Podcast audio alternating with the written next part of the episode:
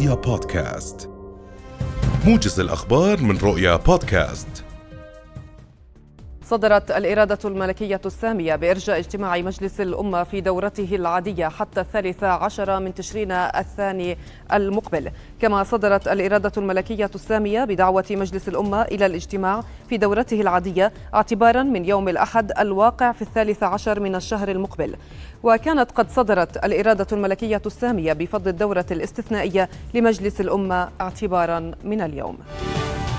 نشرت وحدة تنسيق القبول الموحد في وزارة التعليم العالي والبحث العلمي اليوم تقريرا صحفيا عن نتائج القبول الموحد في الجامعات الأردنية الرسمية للعام الجامعي 2022-2023 ووفق التقرير بلغ عدد الطلبة المتقدمين بطلبات صحيحة للقبول الموحد ومسددين لرسم تقديم الطلب 71621 طالبا وطالبة. في حين بلغ عدد الطلبة المرشحين للقبول 45000 وسبعمائة طالب وطالبة تقريباً. قال الناطق الإعلامي باسم وزارة التربية والتعليم أحمد المساعفة إن تحويل بعض المدارس إلى نظام الفترتين يأتي لاستيعاب جميع الطلبة ونتيجة للإقبال الكبير على المدارس الحكومية. وأضاف المساعفة لأخبار السابعة اليوم أن نظام الفترتين يعد أحد الحلول التي وضعتها الوزارة للحد من الاكتظاظ مبينا أن المدارس الحكومية استقبلت نحو ربع مليون طالب وطالبة خلال جائحة كورونا. عم الإضراب الشامل اليوم محافظة جنين حدادا على أرواح الشهداء الأربعة الذين ارتقوا في العدوان الإسرائيلي على مدينة جنين ومخيمها يوم أمس. ومنذ ساعة الصباح عم الإضراب التجاري الشامل والحداد مدينة جنين وبلداتها وقراها وأغلقت المحال التجارية أبوابها بدعوة من فصائل العمل الوطني والإسلامي.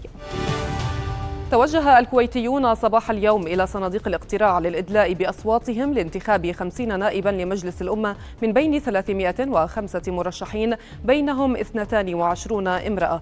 وسط حالة من التفاؤل بمرحلة جديدة بعد نحو عامين من الصراع بين البرلمان السابق والحكومات المتتالية التي تزامنت معه.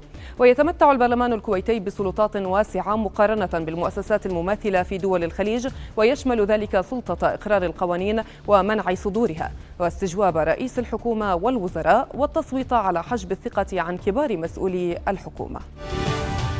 قالت المتحدثة باسم خفر السواحل السويدية إن حرس السواحل اكتشف تسربا رابعا للغاز من خط أنابيب نورد ستريم المتضرر في وقت سابق هذا الأسبوع. ويشتبه أو يشتبه الاتحاد الأوروبي في وجود عمل تخريبي وراء تسرب الغاز من خطوط الأنابيب الروسية أسفل سطح البحر إلى أوروبا. ووعد برد قوي على أي تعطيل متعمد للبنية التحتية للطاقة.